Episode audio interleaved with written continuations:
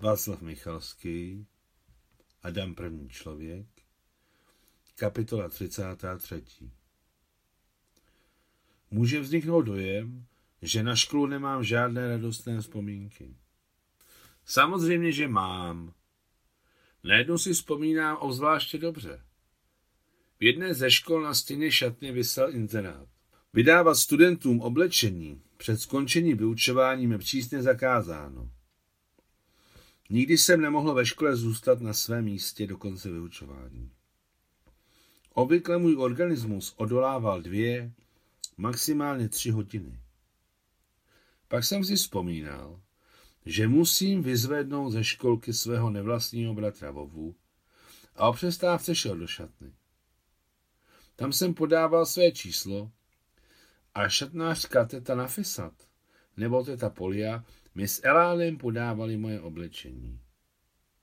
Dosud si pamatuji, jakou radostí svítily tváře těch postarších žen. I já se na ně velmi upřímně a přátelsky usmíval. Teta Polia mě dokonce někdy vyprovázela malým křížem a dodávala k tomu. Děti, miláčku, bez tebe tu bude klidněji. Takže, co? Radostné dojmy byly. Desetiletku se nedokončil v sedmnácti, jako všichni, ale v osmnácti, protože jsem dva roky seděl v osmé třídě. Stejná historie se opakovala i s mojí mladší dcerou Zinou, což jí, pravda, nebránilo stát se v 27 letech šéf-redaktorem skvělého německého časopisu.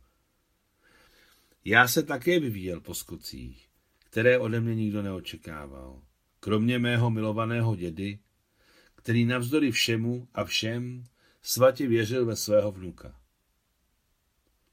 I když po práci v továrně, službě nejdříve na flotile a potom v armádě, absolvoval jsem univerzitu již ve 27 letech, ale za to moje diplomová práce o archeometalurgii byla uznána jako kandidátská dizertace a v 32 letech jsem se stal doktorem věd a napevno se usadil ve své profesi.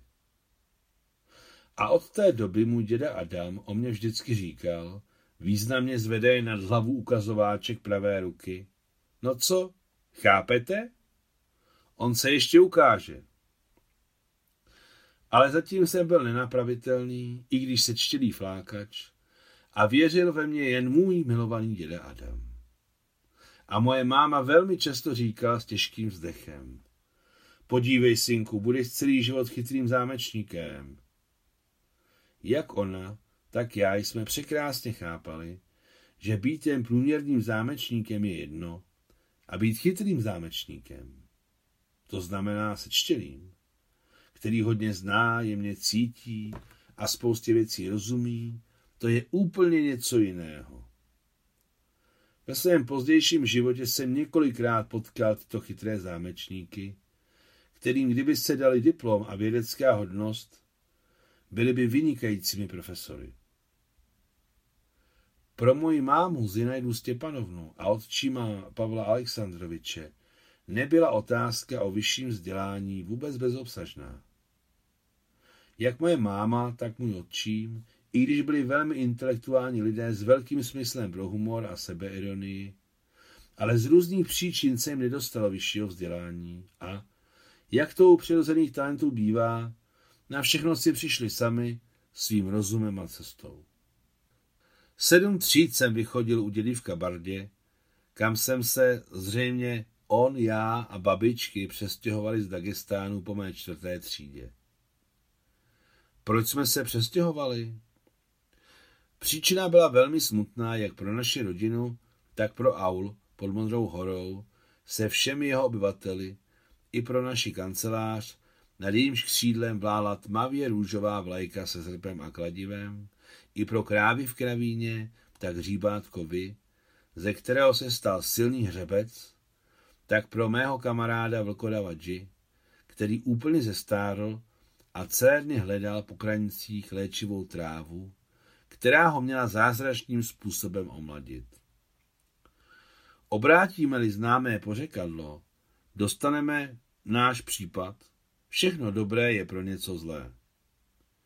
Štěstí bylo v tom, že na naší rovině geologové našli ropu, přitom, jak říkali, velmi vysoké kvality, kterou lze tankovat bez jakéhokoliv čištění.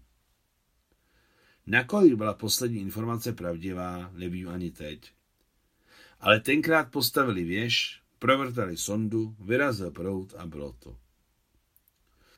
Náš asi kolchos se všemi jeho dělníky, hakimy, zvířectvem, inventářem a kanceláří, na jejímž chodu hrdě vlála na slunci, dešti a větru, vybledlá vlajka se srpem a kladivem, fakticky jako vojáky po poplachu přemístili na nové místo dislokace, něco málo přes 100 kilometrů, někam k Hasaviurtu.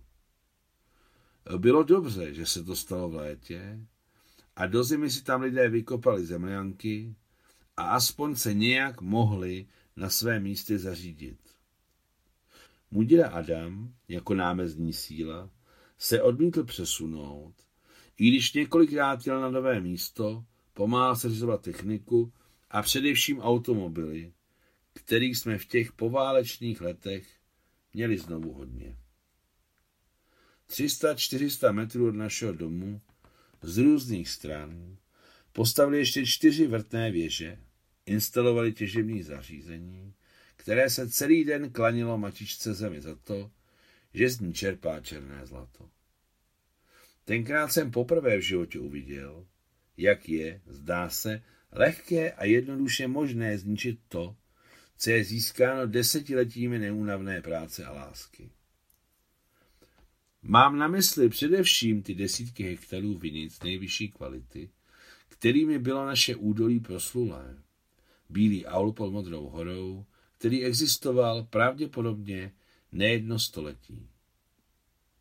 Alexandr Makedonský, který tudy procházel při svém tažení do Indie, zřejmě bílý aul pod Modrou horou neviděl. Ale viděl spoustu jiného, možná neméně důležitého, ale mizícího na věčnosti bez stopy. A pokud něco zůstane, přes zvuky liry a trouby. Náš veliký básník Gavril Romanovič Děržavin to napsal jen tak. Vyznal se v historii a jejich vrtoších. Ach, jak moc chtěl Gavrila Veržam... Fuj.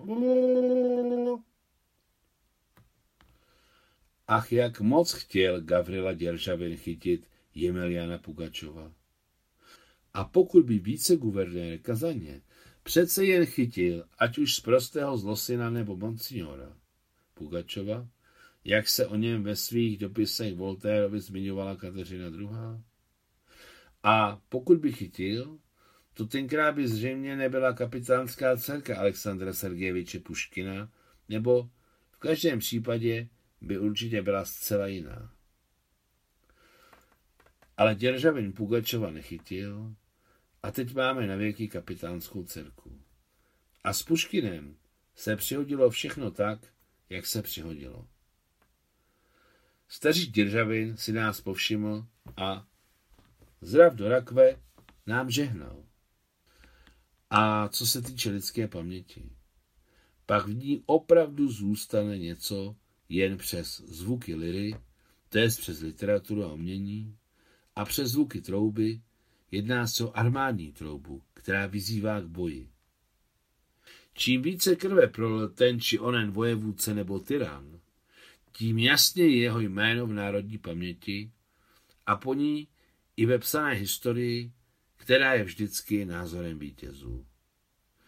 Poražení nepíší svoji historii jednoduše proto, že na to nemají možnosti. A co víme o těch, kteří dali světu klasických sedm divů světa? Něco víme, ale o kom?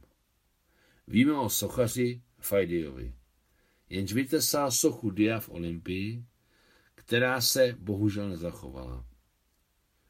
Víme o staviteli Píteaovi, autorovi muzea v Halikarnasu. Víme o sochaři Cháresovi, který se stavil Rodský kolos. A víme o zlosinovi Herastrutovi, který spálil z touhy se proslavit čtvrtý div světa Artemidin chrám v Efesu. Ano, Víme z dávných věků jen o lidech literatury, umění nebo vědy, to jest o lidech ducha. A ještě větší zpravidla, barvité podrobnosti víme o darebácích, kteří zahubili tisíce a i miliony. A dobří pracovití, zákona dbalí obyvatelé se převrací v pozemský prach, nezanachávajíce po sobě ani památku. A když smutek. Je dobře, jestli mají potomstvo.